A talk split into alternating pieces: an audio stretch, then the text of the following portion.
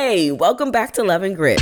I'm Laia. And I'm Justin. And let's get into it immediately because on today's show, we have two people who are truly the voices of Philadelphia.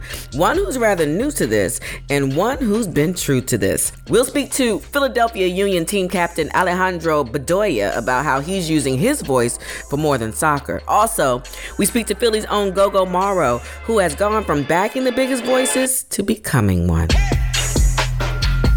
For the record, Alejandro Bedoya is not your average team captain. Not because he helped the Union become one of the biggest teams in the MLS over the last six years, which includes lifting the first trophy in club history. Not because last year was the closest the Union has been to the big win. What makes Alejandro extraordinary is his other passions, like how he weaves them into his craft. Like that moment he grabbed a field microphone and implored Congress to act to end gun violence. Hey, Congress, do something now! End gun violence, let's go! His work with Gun Safety's Athletic Council, and maybe the fact that he is also a graduate of Harvard Business School's crossover into business program, which enables him to invest in multiple startups in real estate. Told y'all, not the average team captain. Let's start from the beginning with you because you've been with the union now for six years, right? Yeah, this is my seventh season, I believe. Yeah. So, talk about when you first got to Philadelphia and how you arrived in Philadelphia because you weren't traded, right? This was my first U.S. club team professionally. So I was born in North Jersey, but then my Englewood, what's good? Englewood, New Jersey, yeah, North Jersey, Bergen County. Shout out to Bergen County. Um, and then uh, my father got relocated for his job down to South Florida. We moved to Fort Lauderdale area, and then from high school I went to school, uh, college, back up in North Jersey, but then I went to Boston College. So from Boston, when I graduated from Boston College, I turned pro immediately and went straight to Europe. I played in club teams. I played uh, in Sweden, in the UK, in Scotland for Glasgow Rangers, and then in France. That was my last club, FC Nantes. I lived there almost four years before I finally came back to the States. And when I left France, I came to Philadelphia Union. So that's how I came to Philly.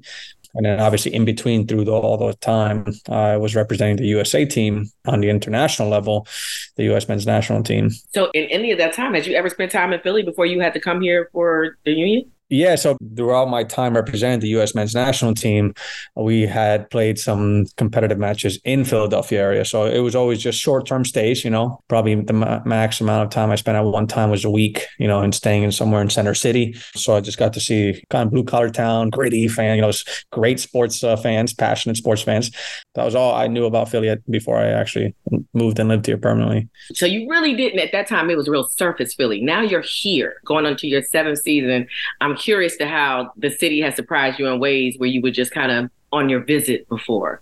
Like, what does Philadelphia feel like now that you're it's it's your home? Yeah, it is. It feels that way. We've made a point to to move into the city to really feel the the energy of the city. And and you know I've always tried to live in downtown areas whenever I've lived just to get more in tune with the culture feel part of the real city and meet people. My wife is actually from Norway. And when we moved to Philly this was actually her first time ever in the states. First of all I guess from that side from her end it was a big culture shock. Obviously I'm American. I was raised here in America so I'm more familiar with how maybe cities are. But for her, you know, she's come from Norway where she's used to leaving her doors unlocked. In that sense, oh yeah, Norway is like one shock. of the safest places in the world. Right. So for her, it was a big of a culture shock. But for me, you know, I think I love the fast pace of city living, and we love it, man. I, I just love being able to walk down the street to a local cafe, coffee shops. Being able to experience all the food scene, you know, the, I love the food scene here in Philly. Ooh. Just going restaurant. Let's talk about it, Alejandro, because I am all about lists and people's favorites. And so, I, what I also know about you is that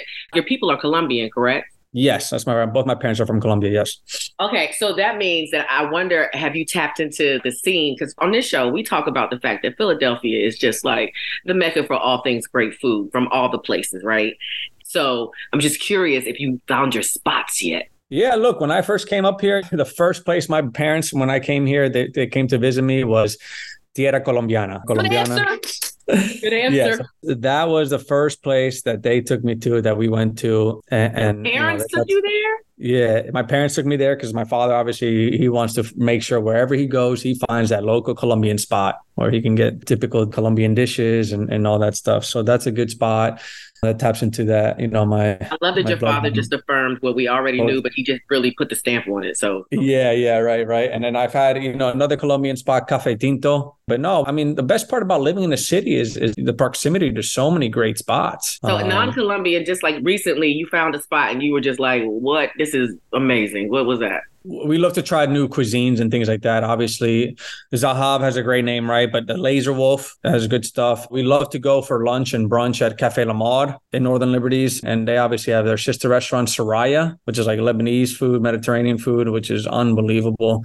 I like Asian fusion type food. So, like Double Knot is always going to be one of my favorite spots. I mean, the best dining experience, something they do for a special occasion, right? But it's Vetri, where, you know, you go in and you feel like you're in somebody's home in, in Italy Italy, straight out in Italy, the way they the service and the attention to detail and everything like that that's something that's pretty underrated, I would say, maybe about Philly that I didn't know about before. But the food scene and, and the, the amount of quality chefs here, you know, you have Kalaya, Fork, all these spots, man. I mean, they're just they're so good. That's why I love the city. And that's why I want to make sure I wanted to move to the city, feel the energy, the vibes. You're more of an expert than the average because now I see you hold a whole nother different position too in the city. Aren't you working and encouraging folks to come live and, and work in the city? What is that about? Yeah, so I'm on the board of a 501c3 organization that was kind of started through the pandemic, actually, called Live Work Philly. The North Star of that is to try to attract residents and talent to come to the Philadelphia region to create a you know more inclusive, diverse, vibrant Philadelphia. Yeah, obviously, I, I'm Hispanic, Latino, Colombian.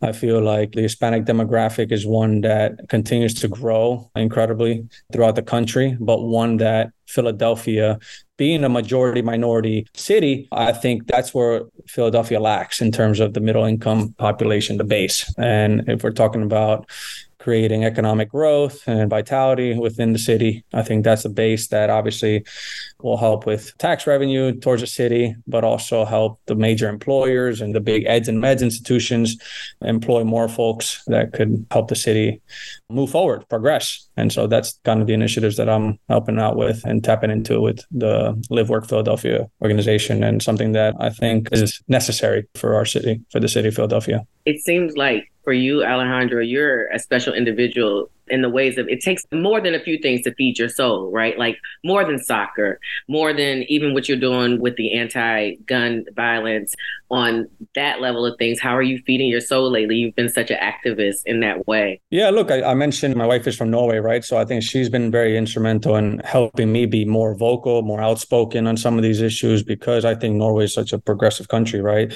These aren't issues that they have to really worry about over there. And so for me as an American, you know, I feel for many of us Americans, it's almost like we become numb to this type of stuff that, that's ongoing. Uh, where we shouldn't be living like this as a society. We shouldn't have to be fearing for our lives when we're going out to the cinema to watch catch a movie or go out grocery shopping or dropping off our kids at schools. And these worries are very real for so many of us americans. And philadelphia is no different. There's no secret that philly suffers from a lot of gun violence. Safety is an issue a lot i think when you talk to employers of the city you know in terms of trying to attract residents or talent or even students. And so if we want to make our community safer more vibrant and better and give people hope, I think we, we need to clean up what's happening outside in our streets. And so that's something that I'm adamant about. Obviously, it hit really close to home to me when the Parkland shooting happened down in South Florida. That was a school that was a neighboring community to where I grew up in Weston. I had a teammate who lost one of his friends in that shooting. That's when I started getting even more and more active. I really realized that I have this platform as a captain, as a leader of an MLS team, but also with my blessing of being a professional soccer player. And why not put it to use to you know, speak out, be an advocate, right? You know, I'm only a little fish in this big pond, but if I can continue to raise awareness and help out in any way that I can, I'm going to do that. And so I feel like being a representative, you know, we're the Philadelphia Union, right? We represent Philly. Yeah, our stadium is down in Chester, but, you know, it's the, the greater Philadelphia region.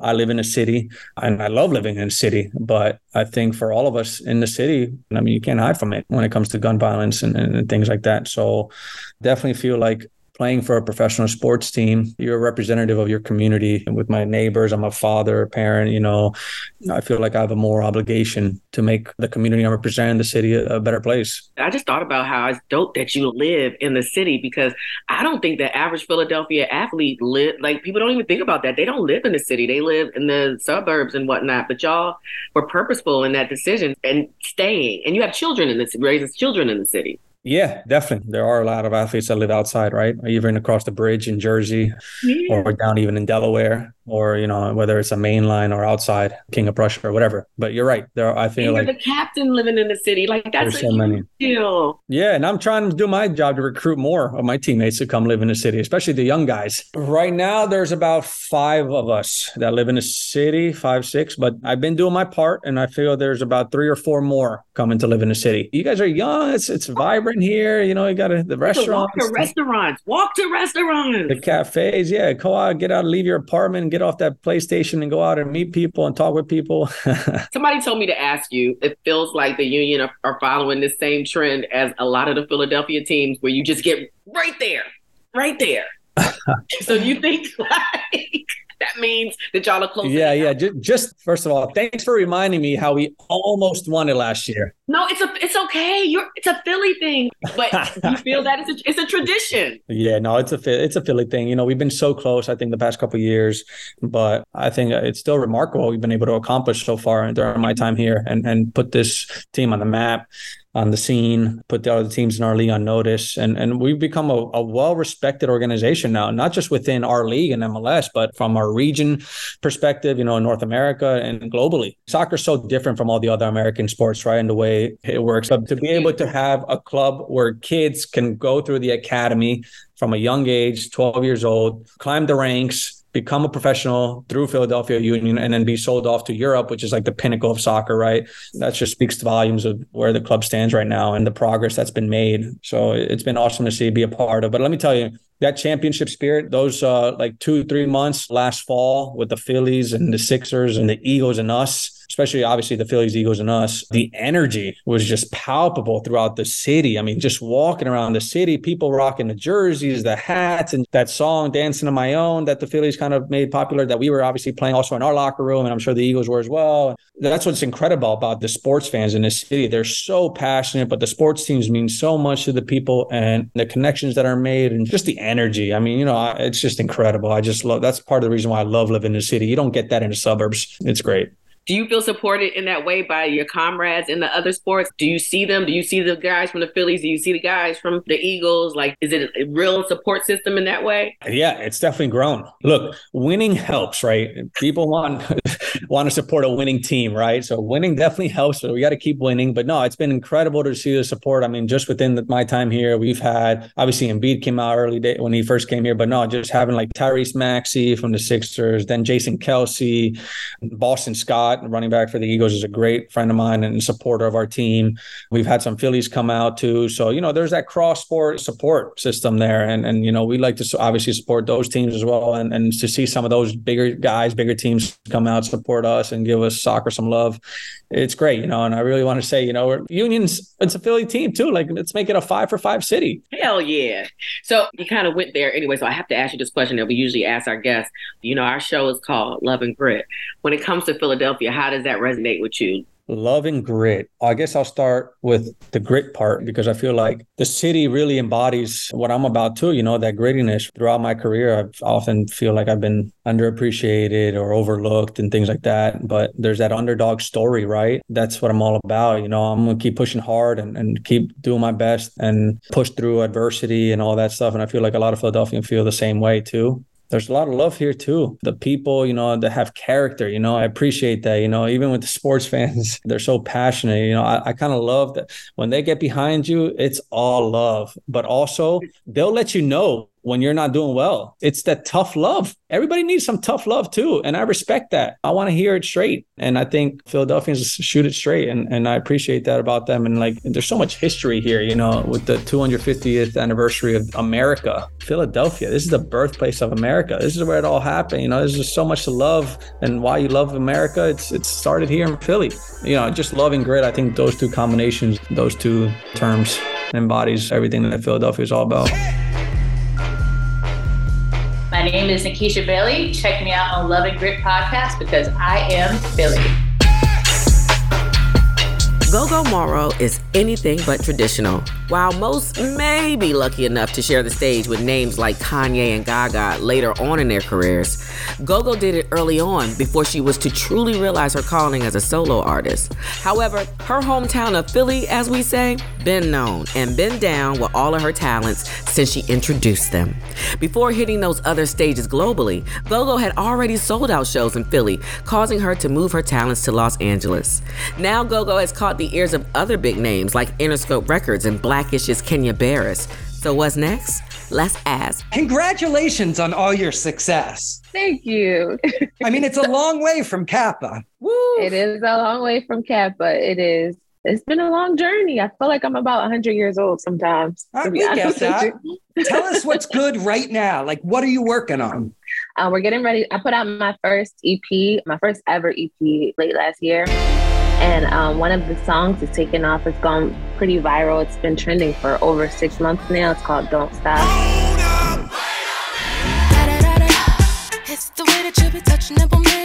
Me. Feel like your love is what I need.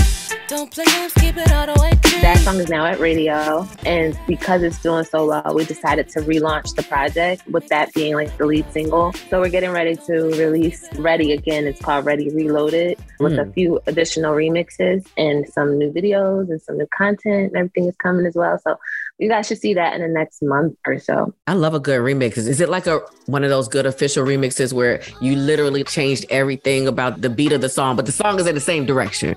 Yeah, actually, honestly, we have a few different remixes because all of them are so good.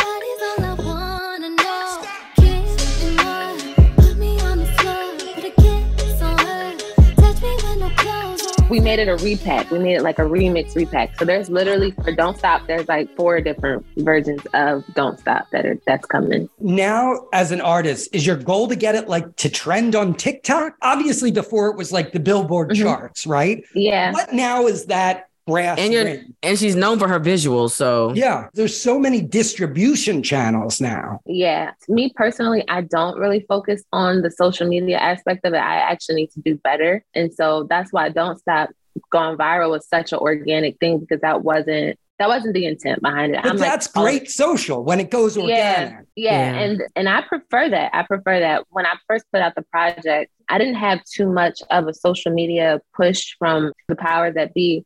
So the way the record initially started being pushed was because I was on tour. I was touring at the same time that we were promoting the record. So that gave it the first organic push. It was like seeing people in person and touching them in person. It was like a real grassroots version of introducing myself to people, which is my favorite. And going viral is fun as well. But I, I'm such an in-person girl.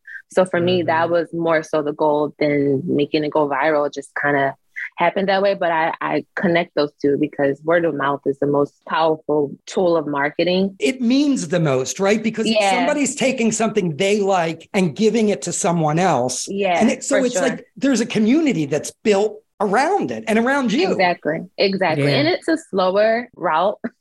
Sure. But it, like you said, for me, it's way more rewarding. And it's how you make real core fans. It's how you get your core fan base is like people who discover you and they're like, oh, I really like her rather than it's like, oh, just follow a trend. You know what I mean? And I'm not putting that down as well. I would love that. I would love if I could have both. If I could marry the two, I would be on the next level. You know what I mean? But my cards are my cards, and how I arrive at people and how they discover me is just how they discover me? I got to think that by now your show is perfection because for those who don't know GoGo, like you've been in this process of perfecting live shows for way more years than I want to admit because it'd be telling my truth and your truth. You guys um, are both in your 20s. I know. yes, Justin, you're so right. I don't yes. know how you guessed that right. Uh, but I'm curious about your journey because what people don't realize, like Philadelphia and LA having an interesting relationship and when it comes to creatives and art and how Philadelphians may move and be in between. What was the point in your career where you thought it was time to do something more and go to LA? What that was? And then can you also explain because a lot of folks may come from Philadelphia to LA, but they also mm-hmm. may leave in a short yeah. amount of time. And what yeah. was the mo- what was the moment that made you stay? To be honest with you, me moving to LA was not my first attempt. I tried a year or two before I actually did, And just like you just mentioned, it kicked me right back onto Philadelphia. It's like, all right, you're out of money, you're out of resources time to go home. And so that happened to me a year or two before I actually moved here. I didn't come here to move here. I came here to meet with my producer, my current producer. His name's Harmony Samuels. That's such a long story. I lied to him. I told him I was already going to be here. He's like, whenever you're in LA, come to the studio. And I planned my whole trip around meeting this man. And it served me right because once I got here, he wasn't here. He was in New York. and so I had asked the girl that I didn't even know that well if I could stay with her. And she was so gracious. She's still my friend to this day. Her name's Megan Green. And so when I found out he wasn't here, I was like, I made a mistake. Is there any way I could stay another week? And she was like, Yeah, no, you're fine. I just want you to get the meeting that you came here for. Mm-hmm. So when he got back here, we had our meeting and um, I played him some records I did before, and he just told me what he thought I needed.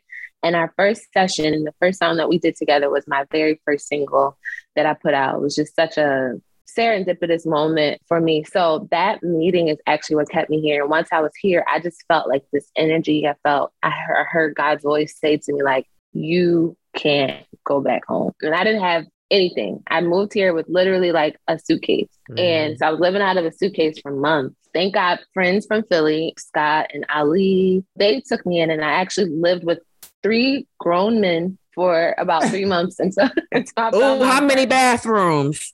two. It was two bathrooms, okay. but I was literally Cinderella. Like I was cleaning up after them, I was cooking for them, and and they messed with me every day. They used to jump on my airbed but it was such a fun it was a, it was a hard time for me because I was away from my family but they made the transition so much easier for me. And then um, I got my apartment maybe three months after that was working all kinds of crazy jobs until I got the Kanye West Sunday service job which is mm-hmm. what helped me comfortably transition to being like a full-time artist out here in LA essentially that's what got me here and I just knew I couldn't leave everything was trying to get me to leave like it did the first time. And I was like, no, God was like, no, you got to stay here. This is the time you fight and you do everything you can to stay here. And it worked out it's it's so hard that it's hard for you, I'm sure, to celebrate it because it's been yeah. such a journey. But and it's still in it, right? Yeah, and, and when you I'm pull back ten thousand feet, you have achieved so much. I mean, you were just at the BET Awards. Yeah. It's only going to go up and up and up. And that's the thing is like you build it this way, which is really yeah. good, not like this. Yeah. What do you think Philly has given you to fight this hard?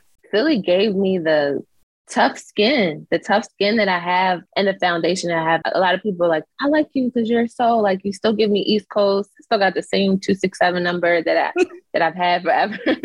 and I credit that to where I came from and my family and just me really having my feet on the ground and um, knowing who I am. And I think that the training I did in Philly and like how tough of a city we are is what allowed me to deal with all the obstacles that I faced once I got here. And that's just the nature of who we are. Like we're built for this. We are definitely built for it. She almost gave the whole definition. We're gonna we're gonna ask you what love and grit means to you yep. as a Philadelphian. that, that, yeah, that's what it means to me. I always say, like, if you can you get it, if you get Philly, you can get it anywhere. That's my motto. I say that yeah. all the time. Yeah. If you can get Philly, you can get anybody do you maybe have any advice for like the young Philadelphian is thinking right now that they want to, but they can't? Some real practical what you should have for yourself before you even think about doing something like this?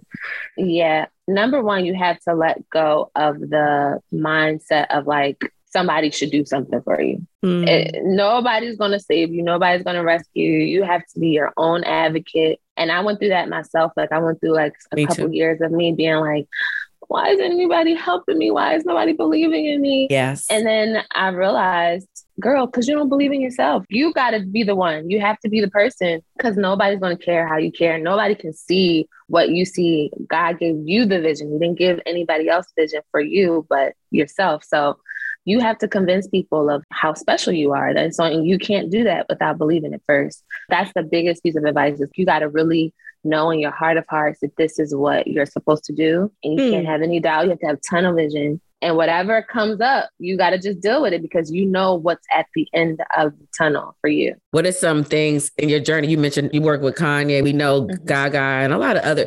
Are there some mm-hmm. some lessons from that? Oh, yeah, for sure. My biggest lessons I've learned from working with such big artists is you got to stay ready. In both cases, they were, those were things that I was kind of thrown into. Mm-hmm. And they really tested my professionalism. They tested my readiness. They tested my passion for it because they were all very difficult things for Gaga, that was like my first big thing ever. It's my first time leaving my family. I was in foreign countries by myself without anything or anybody that was familiar to me. And as fun as it was, it was still very hard growing up on the road and being alone. And thing with Kanye was an exhaustion thing. Trying to Y'all worked, myself. right? Yeah. We worked and we were in like a different city every day. We'd fly into a show on a Thursday and then be back on the plane on a Friday, be in another Sunday service on Sunday, rehearsal on Monday it was exhausting and he took care of us but it was a very exhausting thing and we had to learn songs like this. He would call and be like i want them to learn whatever by sunday and we would have to learn it saturday night or sunday morning before we even had service. So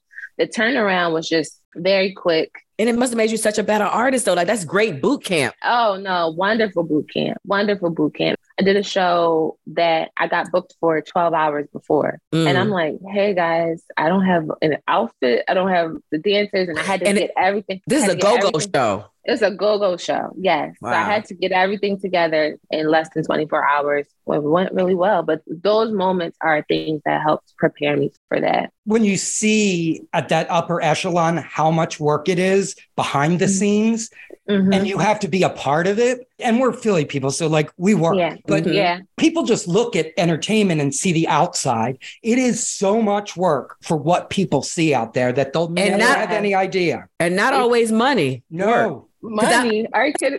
you talk about go go. I was like, sometimes you yeah. get gigs, but that doesn't mean that you should expect to get a big check. And it takes yeah. something to make the decision that there is something greater in this than the check. Correct? Absolutely. I'm still in that stage where a lot of times I'm making decisions like, okay, it doesn't pay I probably won't make anything from it because I have to pay my dancers, I have to pay my band or whatever, but the opportunity will lead to something else. And I'm still building my resume. I'm still building my network of people that I can call for help for whatever I need. So yeah, you always have to be diplomatic and making these decisions. That's something that you're going to learn along the road too. And even not even just physical work, it's mental work. It's weighing the good and the bad. And then it's also mm-hmm. like waking up every day, motivating yourself and living in the most expensive city in the country and there's a lot of elements that go into being an artist. So if you don't really want it, you ain't gonna make it. yeah. And anything. I mean, it's just there's so much competition now because yeah, in every field, digital mm-hmm. has just leveled the playing mm-hmm. field in so many ways that people who don't have any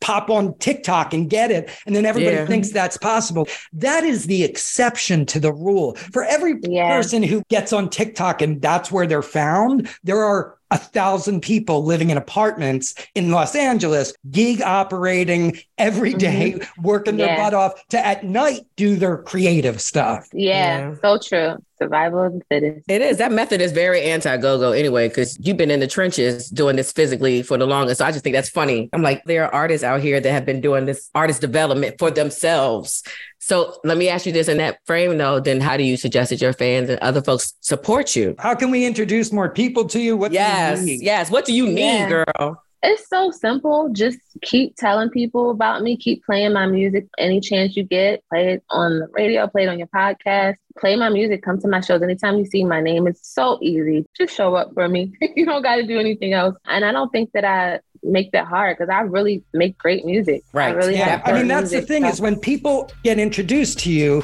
because you are yourself and you give all of yourself, it's very obvious, right? Like it, it yeah. just happens. For sure. It's not hard at all. When you see a show, if I'm in your city, just pull up on me. I'll probably be back on the road very soon. Yeah. I'm still a Philly girl. All right, y'all. I hope you were inspired and motivated by two dope people and their stories. I also hope you took some notes from Alejandro on some of those recommendations. I know I did. Happy Latin and Hispanic Heritage Month. We'll see y'all next time with more Philly dopeness. Please don't forget to follow and subscribe. Bye, y'all.